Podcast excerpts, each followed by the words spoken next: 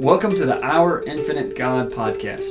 This podcast exists to encourage the local church to right thinking and right actions by meditating on God. We believe that right understanding of our infinite God will give us a clearer picture of everything else. My name is Alex Cook. My name is Philip Long. Welcome to the podcast. Hey, Philip, how's it going? Good, Alex. How are you today, man? I'm doing better than I deserve. Amen. Amen. I appreciate you uh, taking the time to record a, a podcast episode with me. Yeah, no problem. Um, where are you at?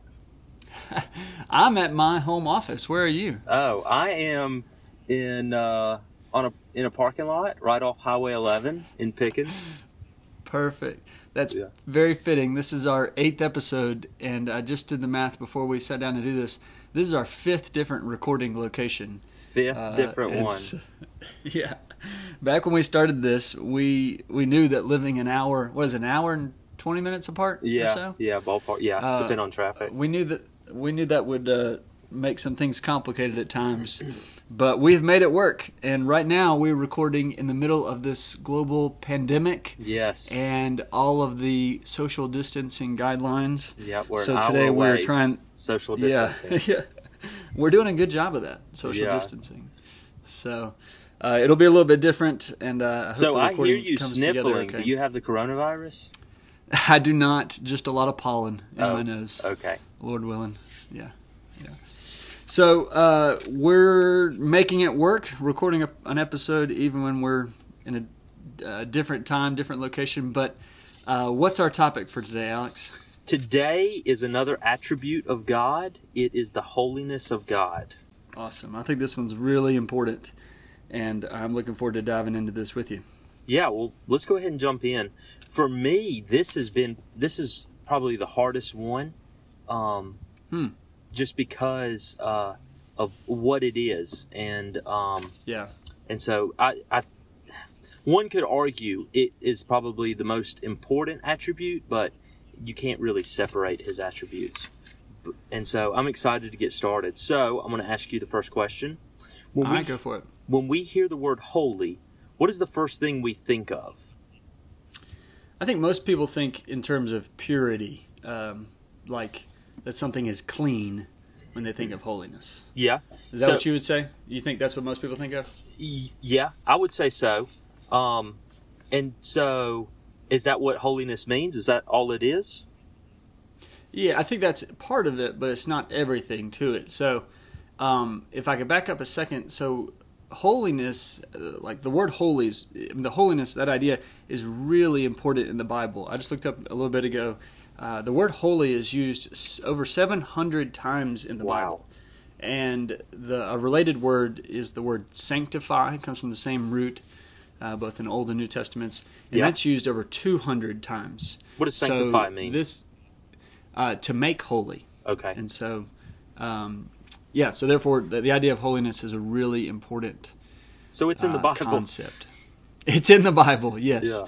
and a lot of times it's it's used of God. Uh, like just in Isaiah alone, uh, God is referred to as the Holy One of Israel 25 times. Wow. So this is a, a critical and crucial aspect of God's character and His nature.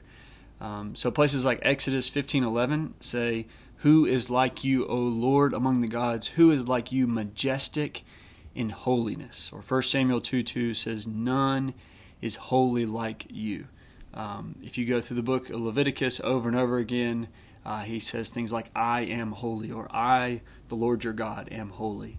And so, yeah, with that is this idea of God's purity, um, His cleanliness. You know that that He's perfect, uh, morally pure, that He doesn't do anything wrong. James 1.13, God cannot be tempted with evil. He tempts. He Himself tempts no one.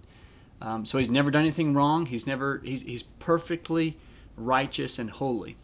But that if that's all we said about holiness, we'd be leaving out a big part of, of what it means for God to be holy. Yep. And that is that the idea of biblical the biblical idea of holiness is that God is distinct. He is different. He is set apart. Um, and so, like Isaiah chapter six is probably the one place I'd like to spend the most amount of our time, or just helps us understand best this idea Yeah. of holiness, where where um, Isaiah gets this vision. It's in the year that King Uzziah died. He sees the Lord sitting on a throne, high and lifted up, and above him stood the seraphim, and each had six wings. Uh, they're covering their face, they're covering their feet, they're flying, and they're crying out to one another, "Holy, holy, holy is the Lord of hosts." And so this is a, a, a if there's one thing that they, they could say about God, they're saying He is holy. And what they the primary thing that they mean there is He's set apart. He is different. And so one illustration we've uh, you and I have kicked around before is, um, you know, if we if we look around us, a lot of the things in our lives they kind of relate to one another. So we Yeah. could look at you know animals or or, or living be, living creatures like a, a microorganism, uh, something that's a little bit more complex than that and more intelligent as a mouse. And you go up the, the same spectrum a little bit. Maybe you get to a dog that's a little bit smarter, uh, up to a horse, maybe up to a gorilla. And so the idea here is They're like in the one human, another. Yeah, they have things in common Yeah. um, and they're, they're have similar. And so there, there may be a temptation to say, okay, well, God is just the end of that spectrum. You know, it goes human, then you go up a little bit, and it's angel, and then God. And that's not how it works at all. God is completely distinct, set apart from us completely. He is a unique being in and of himself. There is no one like God. God is separated from the world. Even as he calls the world to us, to himself, he is distinct and, and, and separate from it. And so that's, I think, a really important part of what it means for God to be holy. yeah, absolutely. Does that make sense? Yeah, absolutely. He's altogether different. Yeah, yeah, absolutely.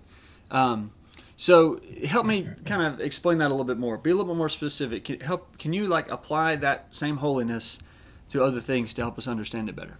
Yeah. Uh, first thing I want to say is along in that uh, passage in Isaiah, it says that God is holy, holy, holy three times. And um, I think that's important because nowhere, so in the Bible, you know, it was written in Hebrew and Greek, and the only way they would emphasize something because they don't have uh, devices in their language to like underline or bold or exclamation mark. Yeah. So if Yep. they wanted to emphasize something, what they would do is they would repeat it. And you see this where Jesus, when he's speaking, he would say, Truly, truly, I say to you. He's emphasizing the Hmm. importance by saying it twice. Um, well, the only attribute in the Bible that's repeated three times is holy. Yep. And so we see this in Isaiah, the angels uh, screaming, "Holy, holy, holy is the God is God." Yeah, and I think one one to, to just reiterate what you just said about the Hebrew language. So one of the ways they would do to say something is like really good or the best, they would say it twice. So one example, Second Kings, Second Kings twenty five. Um, there's a place where it references something being pure gold, is how most English translations take it. Yeah. But literally, literally, it just says gold, gold. So it's a way of saying it's not like kind of gold or you know it's okay gold. It's it's real gold. It's gold, gold. It's Oh, it's gold, gold. pure gold. It's Yeah. gold, gold. Yeah. And the idea is that it's it's it's really truly gold. But here the seraphim are saying about God, He is really holy, and not just like really holy or pure holy. He is really, really holy. He is holy, holy, holy. So yeah, to your point about the, the original language there, it, it's a way of like underlying bold, italic, circle, exclamation mark, all of it to say three times, and it's it is important that that's unique. That doesn't happen anywhere else with any other any other attribute about God. Yeah, I mean, and I, I, I was reading uh, "Holiness of God" by R.C. Sproul, and he makes that point Yeah. in his book. He says, you know, God is love, but it nowhere in the Bible does it say God is love, love, love. Or God, Right, God is good, but nowhere in the Bible does it say God is good, good, good. But here it does. God is holy, holy, holy. And so it's an important attribute. I'm glad we're talking about it. And so Yeah, yeah, to uh, expand on that a little bit more, uh, there's a couple of things I want to look at in God's holiness, and one of those is His name. In um, when Moses meets God at the burning bush, he asks God, "What is your name? What can I say to the people of Israel who you are?" And God says, "His name is I am." And so that's important, and that even points to God's holiness. So me, I am a father because I have children. I am a husband because I have a wife. I have Yeah. I work because I have a job. And so those things are are outside of me. Those things define me and those things are outside of me. Well, God is not this way. God is self-defining. He he's, he says his name is I am. Hmm. I am who I am. There's not anything outside of God that defines himself.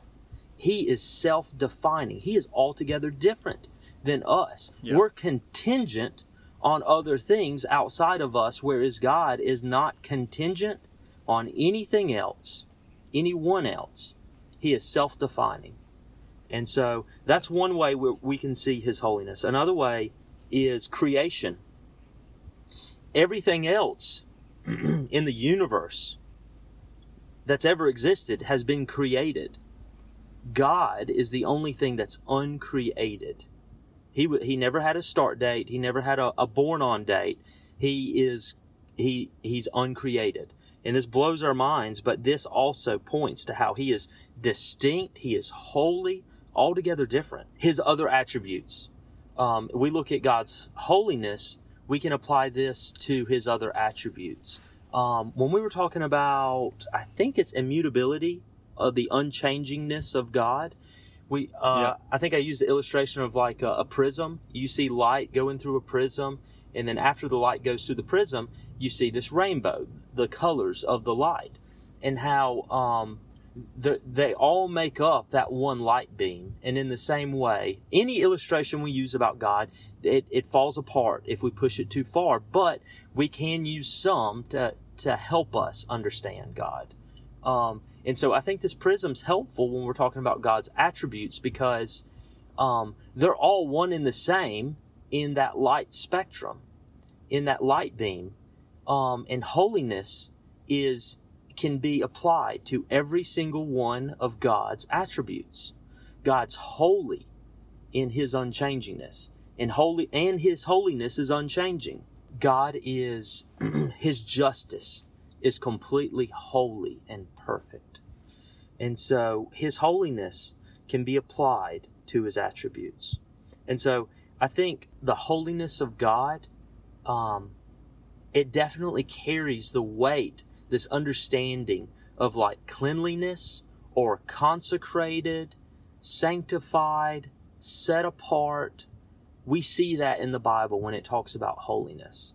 But it also has the, it carries the weight of being distinct, set apart, different. And so um, we see in the temple the things uh, in Yeah. the Old Testament, the temple, uh, the things that were considered holy were going to be uh, in God's presence in the temple, and they were set apart, uh, and they were supposed to be clean. And so holiness carries that weight of kind of a fuller amount of God's presence.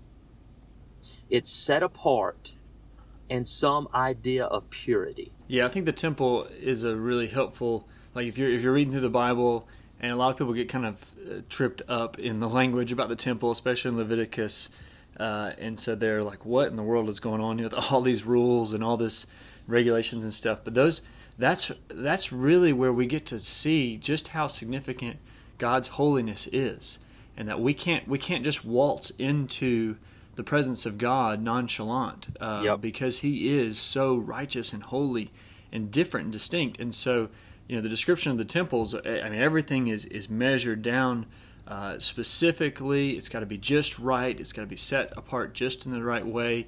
It's got to be cleansed. It's got to be cleaned. Uh, and then there's all these layers, you know, to it where you you know there's the outside layer, and then coming in, coming in until you get to the holy of holies, this you know s- centralized place uh, where the presence of God is. And so that that idea that God is completely set apart, and here He is, um, you know, we we can't just go into that. So yeah, I think the temple is a really helpful way to to unpack that. Well, and that leads well into my next question for you. Yeah. What does the holiness of God, what does that say about us? What is our initial response to God's holiness? if we really see God's holiness as it is, if we see God for who He is, our response is to be broken, is to be humbled, is to be terrified. I mean, that's we we referenced Isaiah six already. Uh, when when Isaiah has this vision, his first response, rightly, is verse five. He says, "Woe is me, for I am lost. I am a man of unclean lips, and I dwell in the midst of, of a people of unclean lips. My eyes have seen the King, the Lord of hosts." Our right response to God's holiness is is to have that kind of brokenness, and we see that every time God shows up, especially in the Old Testament, but even angels showing up in the New Testament, um, like you, you referenced Moses at the burning bush uh, when he asked God's name, and before that, when Moses approaches the, the, the bush that's on fire, God says to him from the bush, Take off your sandals because you're on holy ground. This is idea of you can't come to the presence of God uh, close. You know, we uh, as a church went through the book of Judges earlier this year, and twice after an angel shows up uh, from the Lord, and, and really it's God Himself, when the people realize that they just encountered God, they assume they're going to die. Like they Yeah. think that's what's going to happen. Uh, and that's that is an accurate picture of God's holiness because we aren't holy. We Yeah. are sinful. And if I think if there's one thing our generation, uh, like I think, kind of the the church, the Christian faith over, you know, years, uh, over different seasons and decades or whatever, kind of ebbs and flows with our understanding of different things, and we emphasize one thing and maybe don't emphasize something else. And I think this this concept of God's holiness is something we don't emphasize enough in our current you know world as Christians in general. And we don't because we don't like the idea of God of our sinfulness. We don't like we like the idea of like I remember when I was in high school. I don't know if you ever saw. That did you ever see like the Jesus is my homeboy T-shirts? Did y'all No. have those? No. Okay, good. You should. I have heard. Uh, yeah, yeah. I, I've heard something to that effect, but I don't remember sure Right. saying that. Yeah, I I remember somebody like in my youth group or something, and I thought it was funny at the time. Didn't really think anything about it, but that's that's the Jesus we want. We want the Jesus that's my buddy, that's my friend, and that's like me, but just you know, kind of like a good older brother that you The can look Jesus up to. who isn't holy. Right, exactly. And that's not like we can't just pal around with God Yeah. uh, on our own. We we are sinful. We are depraved. We are wretched. We we deserve the wrath of God because He is perfectly holy. Yep. And from the beginning, we keep messing up. Yep. Um, you know, I've used before the idea of God's. Uh, if we think about God's holiness, we should see our sin better. You know, I don't know if this this happens to you, Alex, but in my house with three kids, we don't always have the floor perfectly vacuumed and clean. Really, I'm sure y'all do a better job. oh, of it's that than we immaculate. You can eat all Yeah. part. Good. No, that's not well, true. on on our not great days when there is dirt on the floor, you know, like early morning or late at night when the or late in the afternoon or whatever, when the sun's coming directly in. I don't know if you ever had this, but sometimes the sun will hit the floor in such a way that it lights it up, and you're like, I didn't even know there was dirt there. Yeah. Now that the sun hits it, like you can't miss it. The sun is there. I mean, the, Yep. the dirt is there. And God's holiness should do that to us. It should be a light Mm. that penetrates in our hearts where we go, Whoa, Yeah. God really, I I really am not holy, and God really Yeah. is holy. Well, in the Bible, it uses that language. Woe is me. Woe is me. Well, we don't use that language today, and what No. that means, I had to look it up uh, a couple of years ago when I was reading that passage, and that literally means I am doomed. That's what woe Yeah. is me means. I am doomed, and that's what that's what these people are saying when in the Bible when they come into God's presence. That's like you know, yeah, that it's exposing the sin that, that they can now see against the perfectly white holiness of God. Yep. And what's funny, the, the to continue the floor illustration, we actually in this house, uh, in our kitchen, we actually have white floors because the room was so dark when we bought the house, and now we kind of regret it because dirt doesn't hide there. We don't need the sun. Uh, to see the dirt on the white floors, Yeah. and uh, that is kind of how, who God. I mean, the perfectly white holiness of God. In, in contrast to that, we see every blemish. Yeah. And I think our culture we don't we don't like that idea. We play we play the comparison game, but not between us and God. We play it between us and other people. Yep. Um, so like, how are you at basketball, Alex? You and I we've never had a chance to play basketball. Oh, Are you, how are that's you? like one of my least favorite sports. All right. Well, then I I'm could take you. terrible. Oh yeah, you can totally take me. You're tall. All I'm right. short. Yeah, there you go. So the height difference, and and I, I I haven't played you know organized basketball since ninth grade, but I loved it. So if we if I show up at McCall later today, and we played one on one there at the court uh, Yeah. at the entrance, I think I could take you. You know. You would either be And, really uh, mad at me by the end of the game, or yeah, you would win. Okay. Well, let's for the sake of this, let's just assume that I I, I, I get you pretty good. Like yeah, it's it's a that's clear not a stretch in the imagination. Yeah. So if I left that day pounding my chest like I am the hero of basketball, like all it would take is if anybody that's actually decent at basketball showed up, they could take me because I'm not in good shape. I haven't played in forever. Like my shot is terrible. Um, and just picture me playing, you know, the, some NBA star right now. You know, take, Yeah. take Steph Curry or Kevin Durant. Like if one of them showed up and I played one on one with them, it, I would be embarrassed. Like it wouldn't be fun.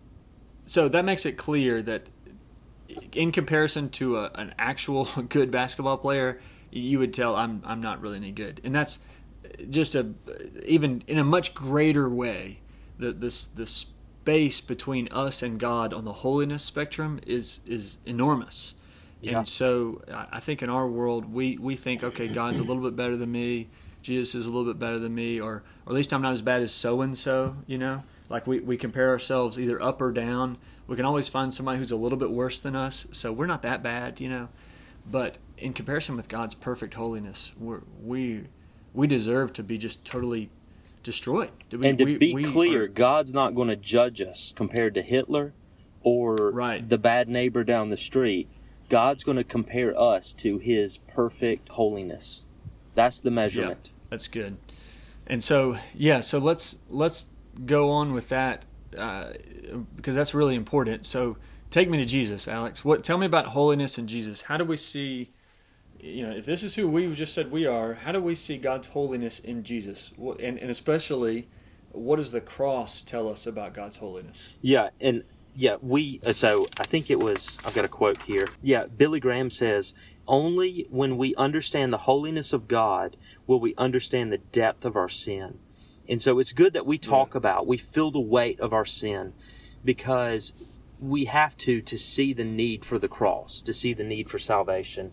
And so first off, Jesus is God. So everything that applies to God applies to Jesus. They're one in the same. And so Jesus is perfectly 100% holy. And we see this in his life. When uh, he was performing miracles, um, he would use his spit. He would spit on the ground and mix up mud and heal people from blindness. So typically in the Old Testament, um, that would, uh, you know, spitting, that would be unclean. And so even Jesus, his spit is considered clean and holy, and it would make people well. And so Jesus, he would he would go out of the way during his life to show how he was holy. He was God. And so holiness and Jesus are one in the same because Jesus Yeah. is God. And so also um uh, I heard a pastor say the cross of Jesus Christ represents the intersection of God's love and God's holiness. And so really it's good. it says in the Bible that um, at the cross, Romans three twenty six, that um, God showed His righteousness so that He could be just and justifier. So God is holy. He demands perfection of that white, burning, hot holiness is the bar in which we have to reach. And we fall short every single time. And that's why Christ came. He paid our debt. And so we can stand in the holiness of God. We can stand in God's presence only if we trust in the cross of Christ alone for our justification, our sanct- our righteousness, and our holiness. Yeah. And so um, that's how Jesus and holiness tie together. Is um, you know going back to God's holiness. It it we use. I don't know if we talked about this yet, but we can use the illustration of the sun and and how you know we're millions of miles away from the sun here on Earth, and we have a comfortable um, uh, temperature and rays from the sun coming to us. But the closer we get to that sun, the more incredible and fierce those rays will be. In the same way, that's the way God's presence is. God's everywhere. It says in the Psalms that God's even in the in death at the the depths of Sheol. Yeah. And so God's everywhere. But in certain places and in certain ways, God's presence, His holiness, is more severe, more bright, more full. And in and that's the closer we get to that sun. God's holiness is a lot like the sun. Now anytime we use illustrations, they do break down to a certain point, but we can Yeah. use this illustration here because the closer we get to the sun, more intense those rays are. The closer we get to God, the more intense his holiness is. And so Yeah. those who are going to heaven are going to go live in the presence of God. And the only way that is possible is if we have been made holy through the blood of Christ that he shed on our behalf on the cross. Amen. Amen. Yeah, the the Son, like like God, the Son is good. It's it's a good thing. Uh, Yes. But if you aren't prepared, you can't get close to it, uh, closer to it. You know, there, there reaches a point where that would you wouldn't make it. And the same way with God, you know, we we can't. He is good, and uh, but to be in His full presence, we're we're not prepared for that. We need Jesus. That's So right. yeah, that's that. Uh, your quote about the the cross of Jesus representing the intersection of God's love and holiness. That's perfect because it shows His love for us and what He was Yeah. willing to do, but it also shows what His holiness requires in order for us to be in His presence. You know, the wages of sin is death. We we deserve death, and Jesus paid that. He He died for us. So it shows what His holiness requires, but He paid. He He took the He He's the one that gave the payment in our place, so it shows His love. So that's really helpful. So, is holiness for God or for people, Alex? The answer is yes. So Yeah. so far we've talked about God's holiness, and we touched a little bit on how uh, we can we can be in God's holy presence through Christ. But also we haven't talked about yet that that in the Bible God requires holiness of His people. He does. And so, um, in Haggai, um, the prophet is uh, asking the people. He said, "If you have a holy piece of meat, um, and it touches, say, wine or some food or oil, does that that substance does it become holy?" And and they say no. And he said, in the same way, Israel, that's the way you were. You weren't making other people holy around you. You weren't being a witness. You weren't being holy the way I have asked you to be holy. But you were like, you became like the people around you. You became unclean. And so Yeah. God requires, God asks us, well, God requires holiness of his people. And um, that can only be achieved through Christ. Amen. So, how can holiness be applied to people? Yeah, so I think the first our, our first takeaway on God's holiness is worship. The first thing we need to do is to say, "Wow, he he Amen. is unlike me," and that's a good thing, because Yep. if God was like us, we would all be doomed. There would be no hope. Uh, so the first thing we do is step back and say, "Wow, we praise God," especially in light of what you just said about what Christ has done for us. We our response to holiness is awe and worship, awe and wonder. Um, but then the second thing, what you just said, that the Bible over and over again, as much as it calls God holy, it calls us to be holy. So all those Yep. references in Leviticus to God's holiness, uh, he said, like Leviticus eleven forty four, you shall therefore be holy as I am holy. Um, and so the the call is, and that's not just an Old Testament thing. The, Jesus in the Sermon on the Mount, Matthew five forty eight says, "Be perfect, therefore, as your heavenly Father is perfect." And so we to, to enter into God's presence, we are called to be holy. The Yep. problem is we can't do that on our own. And so what you just uh, described for us in Jesus, that that is the only way that when we believe in him, his righteousness gets applied to us. So we in God's eyes are viewed as holy. And to take us back, this isn't just an, an idea Jesus, you know, that God came up with in the New Testament. Even going back to the Isaiah six passage, after um, uh, Isaiah is is just ruined, he says, "Woe is me." Uh, he has a, the, the the next part of the vision is that a seraphim flies over and has a burning coal that is taken with tongs from the altar, and he touches the mouth of the prophet. Uh, and he says, Behold, this has touched your lips. Your guilt is taken away, and your sin is atoned for. Mm. Uh, which is such a powerful idea. So it's something has come from the holy altar and touched. You know, so the altar is where a sacrifice would have been made, and so a, a, a coal has been pulled from that, a burning coal, and similar to your your Haggai reference here, the the coal which is holy touches something that is unholy, and it makes that unholy thing, Isaiah the prophet, it makes him holy. And so that's the that's the what's happening to us by faith in Christ is the holy one is given to us who is unholy and we are now declared holy. And uh, if you start going looking for this, man, this is all through the Bible. And a great reference you sent me was the Ezekiel 47, where the Ezekiel, where it, the prophet Ezekiel has this vision of water that's trickling out of the temple. So again, the temple is this place of God's holiness, His perfection, His presence. But this water starts trickling out of the temple and forms a bigger and bigger stream until it makes a river. And this river is cutting through the desert, going all the way to the Dead Sea. And everywhere it goes, it brings life, it brings flourishing, it brings the, the Dead Sea to life. And that's the idea of coming out of the temple, transforming everything it touches. God's holiness is going out. And so that's what Jesus has done for us. And you already made reference to the way Jesus lived, but when like the, the spit when he touches people's eyes, when he touches, he is not becoming unclean by touching those things. He, because he is God, he is making things holy. Amen. And so when we by faith believe in Jesus, we become one of his followers. He touches us, we are declared holy and righteous before God. And so we've the the idea is that we are justified. We are our sin is atoned for. We are declared that we can come into His presence, uh, and that's the first idea. Like the in the New Testament, we are called saints, which has its root that that literally just means holy ones. So we are declared holy.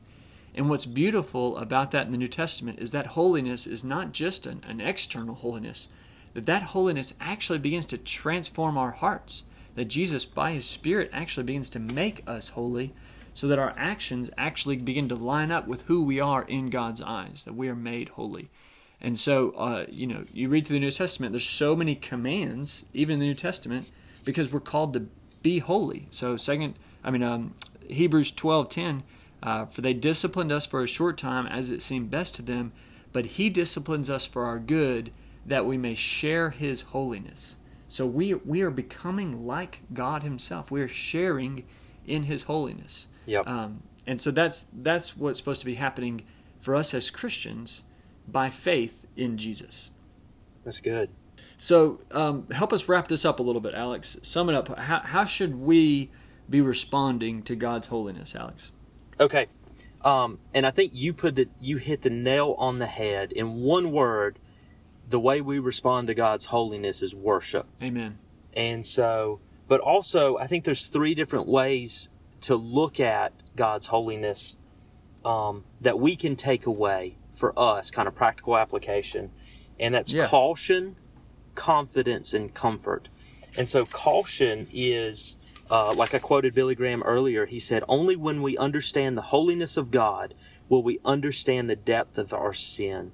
And we've already talked about that white hot holiness of God. When we see that, we should have caution. And I know in, in my life, times where I felt just really close to God, I had this sense of reverence and awe, of dread and joy simultaneously, where I feel the weight of my sin, but the joy of being in God's presence and the forgiveness of that sin.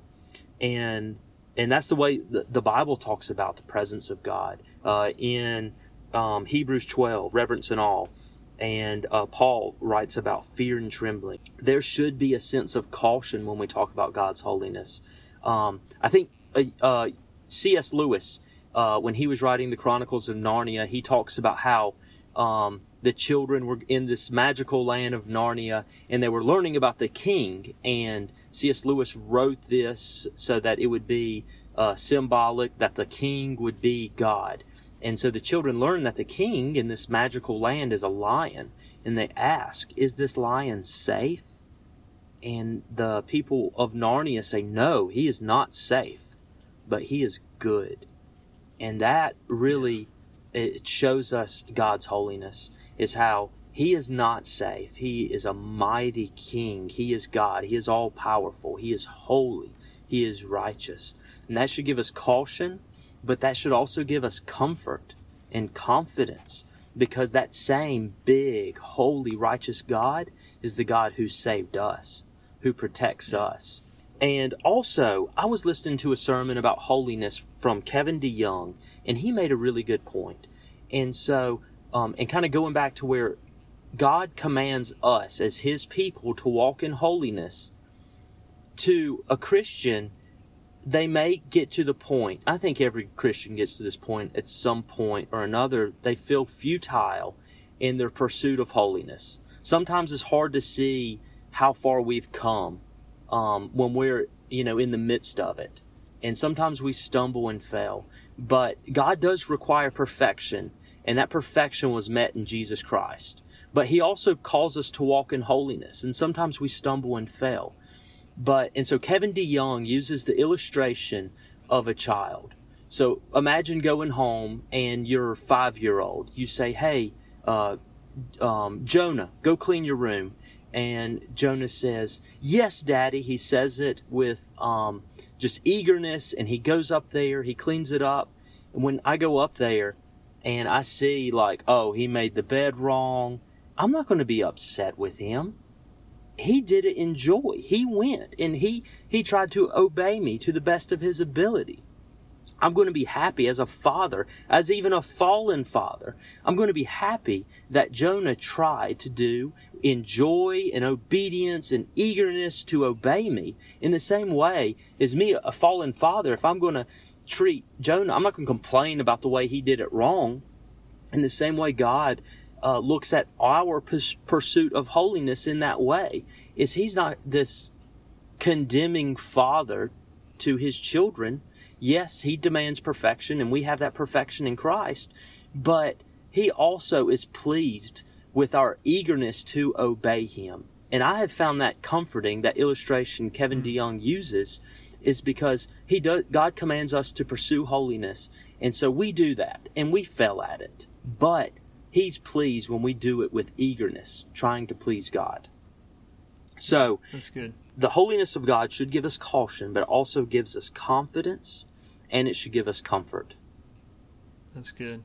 Yeah, I had a seminary professor, some similar idea that um, he said, you know, we're, we're declared righteousness in Christ, and then the Holy Spirit is working on our lives so that at the end of our lives, you know, from, from the moment we believe in Jesus, God looks at us and says, "You you are holy. You are, you are righteous. You are my son." But then the idea is that the way this should work at the end of our lives, when when He says that, you know, He'll look back and He'll say, at the, at the end, as of the end of our lives, He'll say, "I told you so." It's like we we actually become holy, like He called us. He declared us when we put our faith in Him. Yeah, that's good. All right, so I want to close with uh, a quote and a question for you. Okay. Um, the quote is uh, I got this from Paul Washer. He says that holiness is not mere obedience, but a passion to be in the presence of God.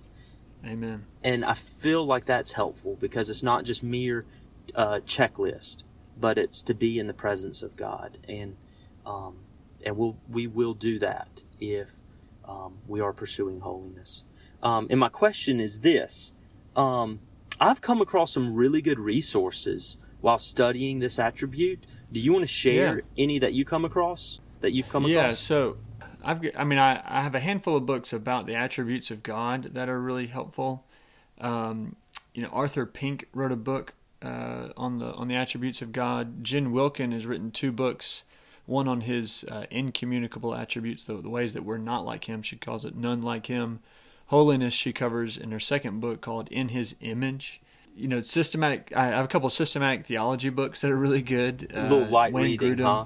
Yeah, light light reading like Wayne Grudem and Millard Erickson. Uh, you referenced R.C. Sproul's Holiness of God. Really yeah, good. so there were there was going to be three I was going to recommend, and that was one of them. Holiness of God by R.C. Sproul. I found that really helpful. Yeah, another one is God Is by Mark Jones. Uh, I got it on Kindle for just a few bucks and he you've got a ton of resources. I only have three. yeah, yeah. So yeah, there's there's so many good things out there. I think it's worth diving deeply into uh, God's attributes because what and which is what we said about this podcast. We want people to see God better uh, because that changes everything.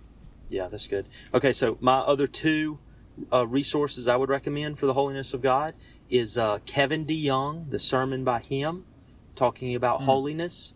Uh, that was really helpful for me, just kind of practical application, um, living it out. And then um, uh, something completely different is the Bible Project's got like a 10 minute video on the holiness Yes. of God. And that was really good. And we talked a little bit about that today with uh, Ezekiel River and the hot coal.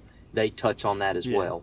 Yeah, that's a really that that whole website is really good. The, the Bible Project they have so many good resources. It's a great place to look. All right, well, sounds good. Until next time, let us dwell on our infinite God. Amen.